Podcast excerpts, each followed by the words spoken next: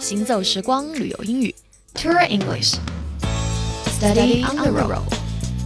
嗨，早上好，这里是 Tour English Study on the road 旅游英语边走边学，我是 Stephanie。今天我们将继续来聊旅行，并且将聊旅行当中导游的话题。不知道收音机前的您出门旅游是否喜欢请个导游？但是如果您去到一个您语言不通的地方，那么请一个能跟您交流的导游是非常有必要的。